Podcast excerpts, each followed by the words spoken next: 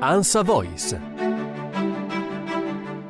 Bentornati per la nuova puntata di La fabbrica della realtà. Questa è la seconda che facciamo, è il podcast dedicato alla, all'intelligenza artificiale fondamentalmente che eh, si può dire tranquillamente è fra le altre cose una delle notizie dell'anno, è stata una delle notizie dell'anno, e comunque anche a tutto quello che ci gira intorno. Lo facciamo come l'altra volta con l'aiuto di Alessio Iacona, che è bentornato Alessio. Ciao Massimo. Alessio è un giornalista che si occupa di tecnologia da tanto tempo ed è soprattutto il coordinatore eh, del nostro osservatorio sull'intelligenza artificiale che trovate eh, su ansa.it.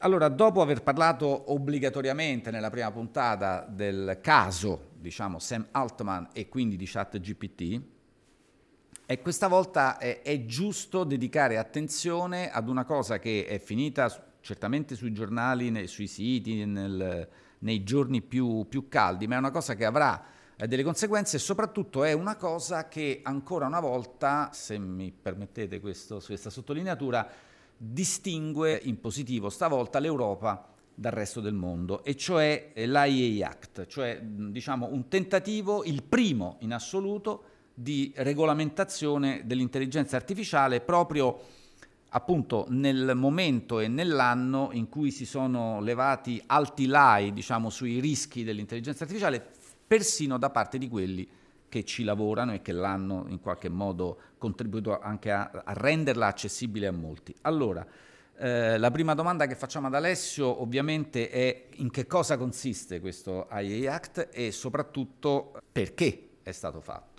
Allora, la ringrazio come, per la domanda, come si dice come in questi casi, quando la domanda è un gran casino e rispondere non è semplice. Esatto. Vorrei anche aggiungere il fatto che in questa puntata, eh, lo, lo, dico io perché non l'hai detto tu, ma insomma era, eravamo d'accordo, parleremo anche di altre cose. Diciamo così, le notizie che vogliamo toccare questa volta sono di più, quindi parleremo dell'AI Act e della sua importanza, parleremo anche di Gemini, quindi Ossia. ecco, scusa, però dimmelo subito se, perché voglio, se devo soffrire, lo devo sapere. Dobbiamo dire Gemini all'inglese, non possiamo dire Gemini. No, Gemini lo senti in tutti i video, in realtà noi diciamo Gemini e diremo Gemini, però Gemini okay. dirlo ogni tanto secondo me fa anche molto Nike, cool e molto figo. Esatto, è come Nike, esattamente. Okay, Vai. Adidas anche se e Poi parleremo, parleremo, di Gemini, appunto di che cosa, cosa rappresenta, cos'è, come funziona e anche un po' di un piccolo scivolone piccolo scivolone, forse una contraddizione in termini, di uno scivolone che ha fatto Google nel presentarlo e poi io ho portato anche altre due notizie un pochino più leggere, una su un supercomputer che assomiglia al cervello umano e un'altra sulle balene. Ma ci arriviamo, ci arriviamo, prometto, sulle Vabbè, balene, diciamo, le balene c'entrano. Eh, c'entrano... Da Act alle balene, vediamo quanto è breve il passo. Eh, è più breve di quanto sembri. Comunque partiamo dalle Act. Allora, Innanzitutto io darei un attimo il setting perché c'è, c'è dietro, c'è, non dico un po' di mistero, ma c'è una, un alone diciamo così, di importanza, di, di grande passo. Cioè la, la, l'ultimo accordo che è diciamo così, il penultimo in questo lunghissimo iter che sta vivendo questa, questo regolamento europeo che serve e servirà a disciplinare il modo in cui noi, in cui, in cui l'intelligenza artificiale può essere usata eh, vietando delle cose e, eh, in, Europa. in, Europa. e disciplinandole delle altre, arriva dopo 36 ore di trattative ininterrotte. 36 ore che hanno visto a confronto quello che viene chiamato trilogo, cioè ehm, l'insieme dell'Europarlamento, la Commissione europea e il Consiglio d'Europa, che mettono insieme tutti gli interessi e tutti gli organi, diciamo così, direttivi che costituiscono, diciamo così, l'Europa come la conosciamo oggi. Il che significa che non è stata una scelta, non è stata una decisione facile, non è stato un accordo facile. A che cosa serve? Serve soprattutto a vietare i comportamenti, eh, diciamo così, gli usi, gli utilizzi dell'intelligenza artificiale che sono più pericolosi per i cittadini. E, eh, Possiamo a... fare un esempio? Ah, guarda, ne ho diversi, io ovviamente me li, sono, me, li sono, me li, sono, segnati perché è una struttura complessa, ricorda la memoria, non è facile, però ce li ho qui, ci possiamo ragionare. No?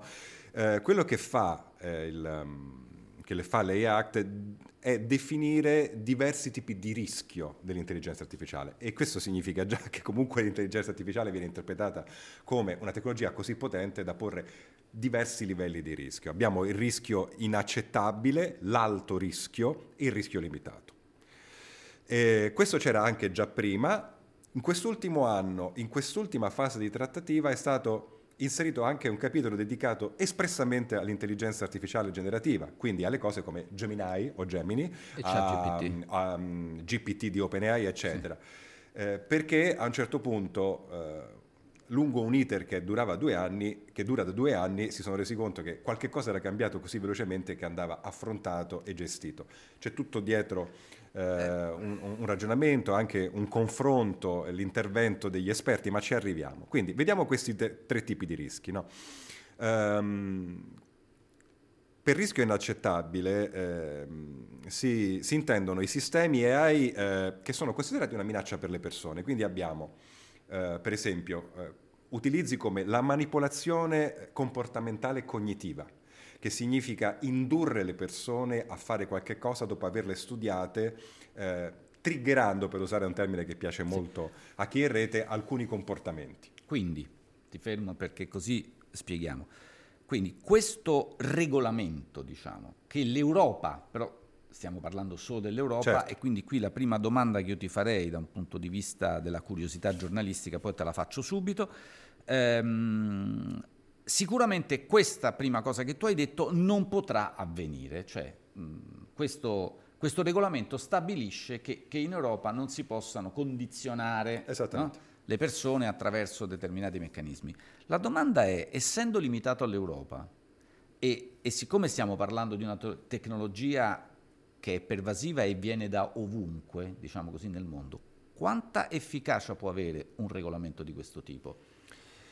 Beh, guarda, per questo parla l'esperienza pregressa con il GDPR, no? eh, ehm, un regolamento che è solo europeo ma che ha costretto, diciamo così, tutte le big tech eh, in giro per il mondo ad adeguarsi per poter operare sul nostro territorio. Allora, è vero che l'intelligenza artificiale è una tecnologia per sua natura globale e che quindi eh, per poterla, diciamo così, eh, governare eh, dobbiamo, dovremmo darci delle regole a livello globale, quindi condivise da tutti i paesi. E forse è questo quello a cui dobbiamo tendere. Però ecco, eh, l'Europa ancora una volta si pone come, eh, come esempio definendo un regolamento eh, moderno eh, che è sul pezzo, che riguarda il suo territorio e che quindi farà scendere, costringe, costringe, il big tech a scendere a compromessi e che può essere preso a esempio da altri, forse lo sarà. No?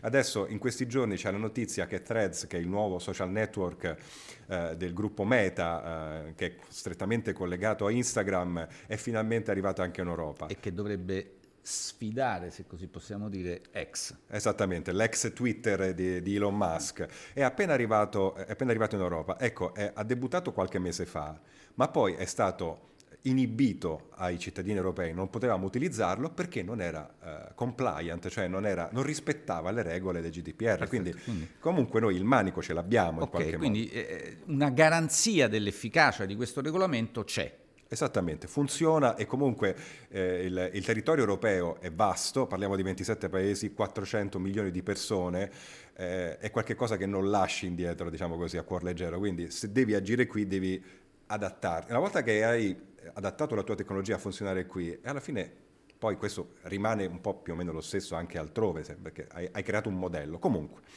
ti dicevo, rischio inaccettabile, ti faccio degli esempi rapidi. Abbiamo detto manipolazione delle persone, ma anche un'altra cosa molto importante, quel cosiddetto social scoring, cioè valutare le persone studiando attraverso i big data quali sono le loro abitudini, i loro comportamenti, il loro grado di rischio che è una cosa che per esempio può essere usata per definire chi ha diritto a un'assicurazione o chi no, ma solo per fare un esempio, ma anche per scegliere chi può lavorare in un posto o no. Queste cose sono vietate. Come sono vietate, e questa è la cosa più importante, i sistemi biometrici di identificazione facciale in tempo reale. Che cosa significa? Che non possiamo essere scrutati dalle telecamere attraverso l'intelligenza artificiale e continuamente monitorati rispetto ai nostri comportamenti dove siamo e dove non siamo.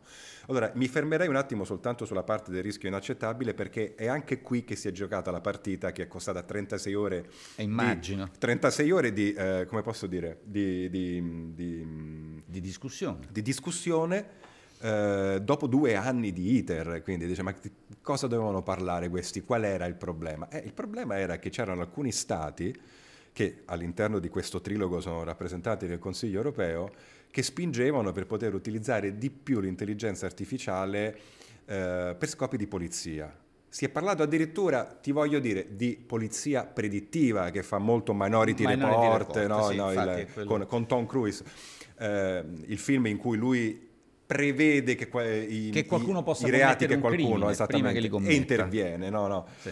Eh, la pre-crime policy mi pare che si chiamasse. Eh, perché? Perché comunque ci sono alcuni stati che sono più preoccupati degli altri da eventuali atti di terrorismo. Quando tu dici in tempo reale, quindi, per capirci, eh, se io passo davanti a una telecamera di un aeroporto, in quel momento posso essere o no identificato o quelle immagini quindi si possono utilizzare solo a posteriori per delle verifiche o cose di questo genere? Allora, io non so esattamente come funzioni negli aeroporti che hanno una loro, diciamo così, sistemi di monitoraggio e regole diverse dagli altri perché comunque okay. sono obiettivi sensibili. In generale, eh, quando si, si, parla di monitoraggio eh, attraverso le telecamere per strada, ci sono delle regole che fanno sì che eh, si possono registrare le immagini di coloro che passano per un certo tempo, si possono tenere, eccetera. La questione è che quando tu introduci un elemento di intelligenza artificiale sopra questo layer, sopra questo sostrato di eh, sorveglianza che è già regolato, in realtà lo stai potenziando molto di più di quello che è, lo stai moltiplicando in maniera molto forte. Ecco, eh, farlo in tempo reale è una roba che, ha, che, fa pensare al grande fratello, a Orwell, una roba da, da certo, 1984. Certo. insomma, alla fine di questa, eh, come posso dire, di questa trattativa stato, si è arrivati a un accordo che è un compromesso eh, il monitoraggio in tempo reale attraverso l'intelligenza artificiale, i sistemi di telecamere, di, di sensori che, che, seguono le persone, non può essere fatto per tutti, ma può essere fatto in alcuni casi di grande rischio per alcune persone specifiche che sono considerate pericolose per, quindi in caso di terrorismo. Ora però resta il fatto che questa è una questione aperta, nel senso che a parte il fatto che L'ultimo grado di approvazione deve ancora arrivare, cioè, c'è ancora un pezzo dell'iter e comunque parliamo dei prossimi due anni prima che possa essere applicato. Fra sei mesi chi vuole può applicarlo in maniera volontaria, ma diventa effettivo nel 2025. E poi c'è il fatto che, eh, che cosa sia, eh, che cosa mh, rappresenti un rischio per uh, la sicurezza nazionale è una valutazione che viene lasciata ai singoli governi ed è una valutazione aperta, cioè certo. può essere abbastanza elastica, diciamo così. Chiaro se lo metti in mano alla Russia di Putin. Ecco. Poi ci sono, ecco, appunto, cioè, poi ci sono... Sì. che siamo tutti potenzialmente pericolosi. Eh, e quindi sì. potenzialmente... Dipende quali sono gli interessi che stai difendendo, sì, se quelli del pubblico oppure no. So. Eh, scusa, eh, stavi andando avanti? No, stavo aggiungendo infatti i sistemi di alto rischio ehm, non, sono, non, sono, molto ben definiti, diciamo così, nelle, nelle pubblicazioni che ho trovato, ma eh, sono le stesse cose che ti dicevo prima, però con, con un livello, diciamo così, di capacità di, di, di, di controllo e di monitoraggio inferiore. La cosa interessante eh, è che è stata, come ti dicevo prima, l'introduzione eh, della questione dell'intelligenza artificiale generativa.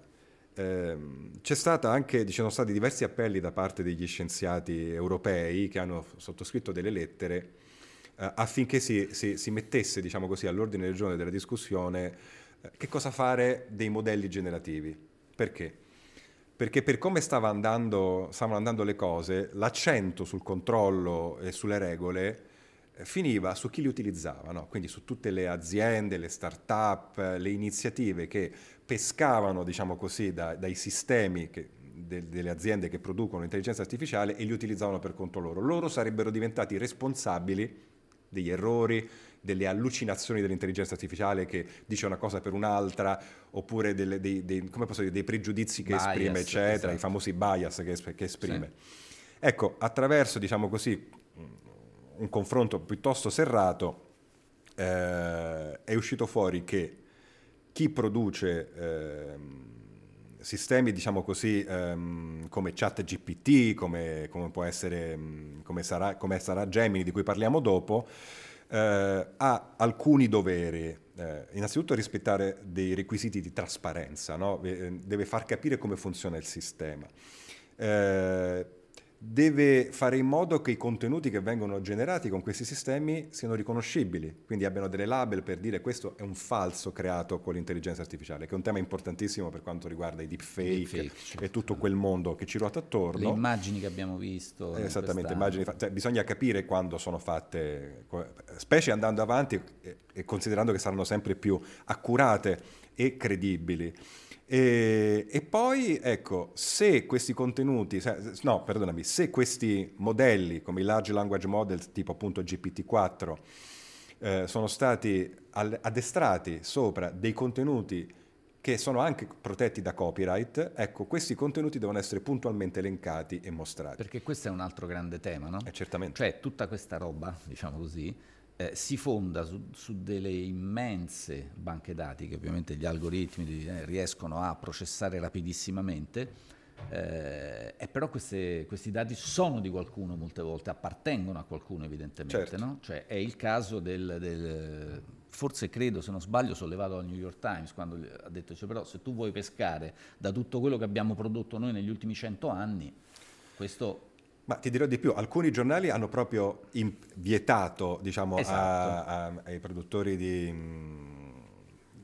di, di, di, large language model di fare il training sui loro, sui loro, dati, sui loro articoli. Altri invece hanno fatto degli accordi a pagamento con i quali guadagnano dei soldi. Per Associated Press, l'ultimo Axel Springer, l'editore tedesco, sì. che ha appena fatto, l'ha firmato l'altro ieri, credo, ha appena fatto un, un accordo in questo senso. Eh, in ogni caso, insomma, sono alcune delle regole che eh, cominciano a disciplinare il modo in cui funzionano questi sistemi che si stanno rivelando così di grande successo presso il pubblico e così importanti.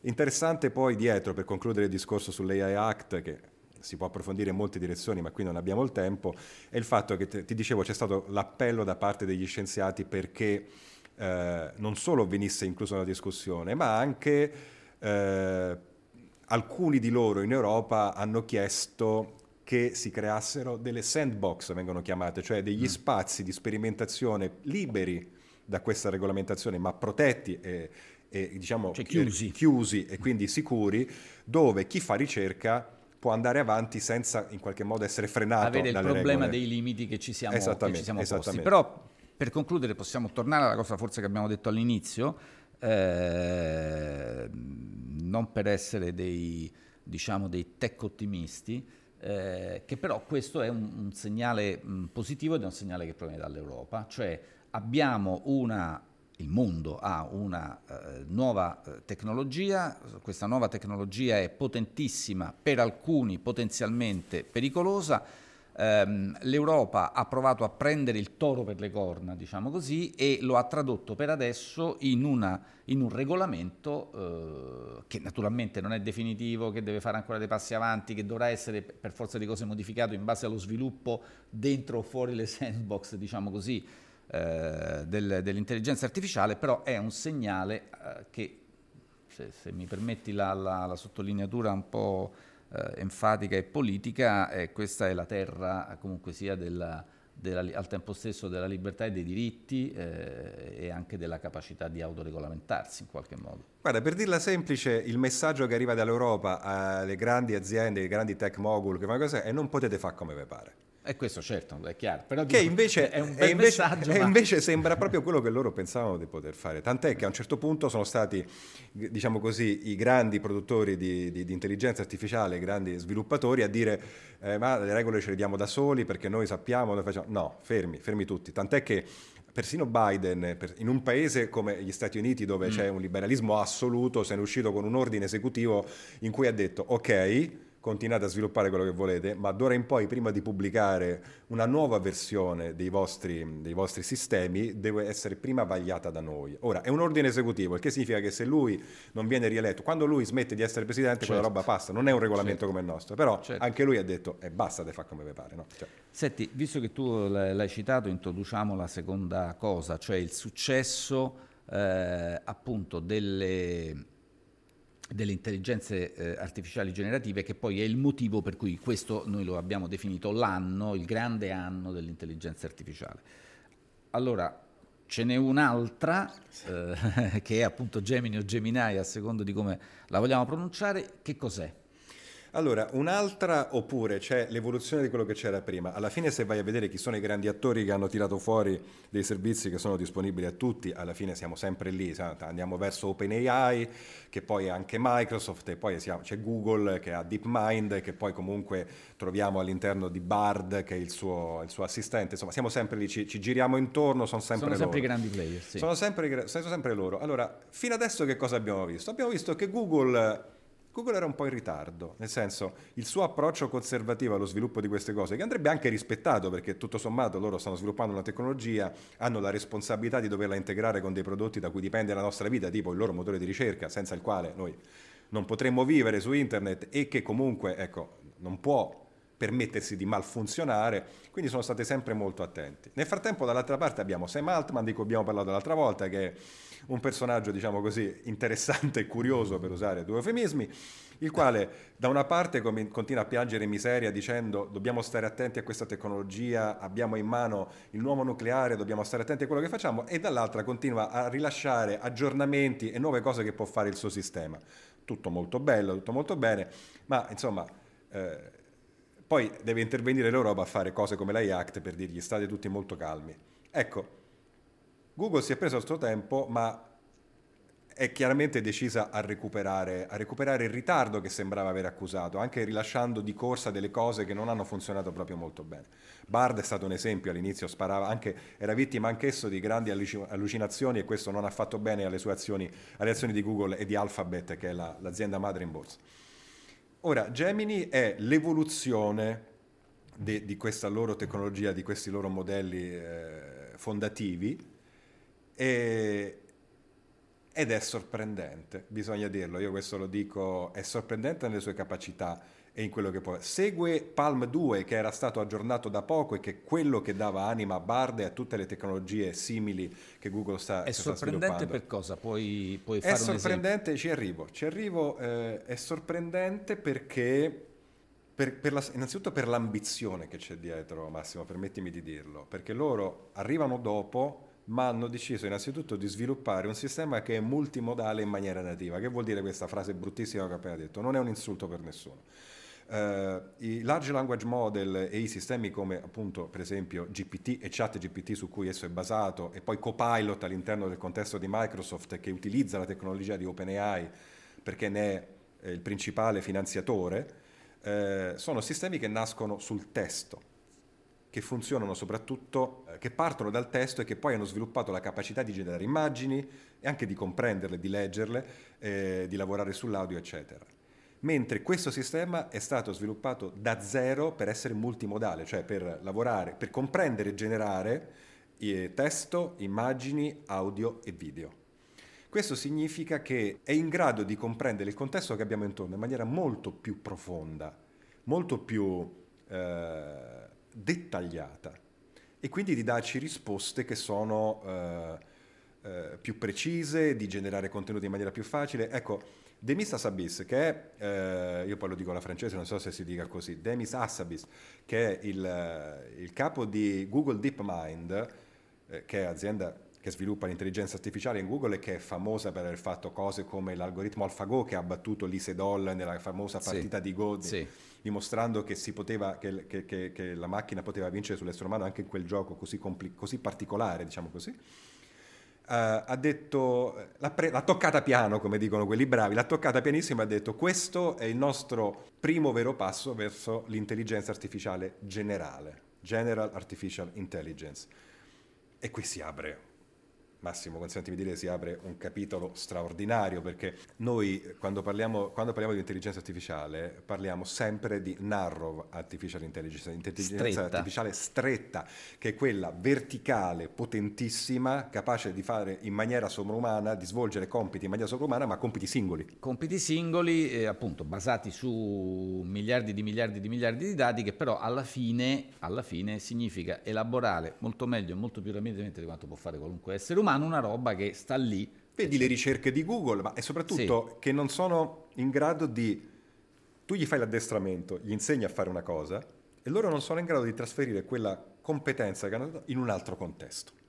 perché sono appunto La generale invece è quella che noi chiamiamo, la nostra è un'intelligenza artificiale, un'intelligenza generale, l'intelligenza umana, la capacità di apprendere in un contesto e utilizzare quell'esperienza e quella competenza e tradurlo in un altro e muoversi, eccetera. Ecco, eh, l'intelligenza artificiale generale è il santo grale dell'intelligenza artificiale, tutti la inseguono, tutti cercano di svilupparla, alcuni la temono, nel senso che cioè, poi ci sono sostenitori, no? c'è chi è pro e chi è contro, chi dice che ci salverà da tutti i mali e chi dice che ci distruggerà. Siamo molto vicini alle ipotesi della fantascienza sia scritta che cinematografica diciamo. in cui appunto... Esatto, esatto, esatto. C'è cioè, un la, robot la, che fa qualcosa che non ti aspetta. La General AI esiste sulla carta e nella fantascienza, non, non altrove. Però loro dico, lui ha detto, l'ha toccata piano, ha detto noi ci siamo avvicinati. Beh, e questo, e questo ti fa pensare, peccato però che si sono fatti, che io un po' sfuggita la mano, io amo molto quelli di Google, stanno facendo una cosa fantastica, sottolineo, ho provato un po' a usarlo perché lo può, lo, lo può provare chiunque, no? Gemini nasce e, svilu- e, viene sviluppato in tre versioni. Nano, che è quello che viene integrato dentro device mobili, quindi lo trovate già nel Pixel 8 che vi aiuta a compilare il testo mentre scrivete, a scrivere un'email con Gmail, cioè va a integrarsi con tutta la serie di funzioni sì. che già esistono. Poi c'è la versione Pro, che è quella che troviamo appunto dentro l'attuale Bard e già adesso ci potete giocare, potete scambiarci due parole perché ci si va a chiacchierare ormai con l'intelligenza, con le macchine. Mentre la versione Ultra eh, che è quella che vedremo più avanti, è ancora sotto scrutinio, diciamo così. Loro la stanno testando in maniera piuttosto intensa perché è talmente potente che appunto deve essere deve rispettare una serie di regole e bisogna essere sicuri che non faccia, che non faccia qualcosa di strano. Però l'hanno messa alla prova. E nel test specifico che viene fatto per questi sistemi su diverse materie eh, ha eh, conseguito un punteggio del 90% praticamente in tutti i settori in cui è stato testato, il che significa che nella maggior parte dei settori ha emulato le persone, gli esseri umani più competenti che ci sono, eh, che ci sono in quel settore. Ora, il problema è che Google per mostrare questa cosa ha generato una demo, il video di una demo che ha pubblicato. E noi che cosa vediamo in questo video? Vediamo il sistema che innanzitutto parla, e risponde alle domande. E, ved- e, lo vediamo come interagisce, per esempio, gli viene mostrata attraverso una telecamera un'immagine, in realtà non attraverso una telecamera, gli viene caricata un'immagine, lui riconosce il contesto, riconosce mm. che cos'è l'immagine, gli, viene, gli, vengono mostrate delle cose, gli si parla, gli si fanno delle domande, è in grado di fare delle correlazioni, è una cosa fantastica da vedere. Ed è fantastico il fatto che eh, l'operatore, eh, eh, il ricercatore che, che fa questa demo, gli parla, gli fa delle domande e lui gli risponde. Peccato che Google abbia assemblato tutta la, innanzitutto le risposte meglio riuscite e questo mm-hmm. ci sta. Vabbè. Ma soprattutto la voce non c'era perché tutto è avvenuto attraverso testo. Quindi tu hai l'impressione ah, okay. di avere al 9000 di, del 2001 dell'Università dello Spazio davanti e invece non è così. Perché Quindi c'è stato un eccesso di entusiasmo okay. in questo senso. Eh, riusciamo in quattro minuti a dire cosa c'entra in tutto questo i, cosa c'entrano in tutto questo i supercomputer e le balene? Te lo dico subito. Allora, supercomputer è una...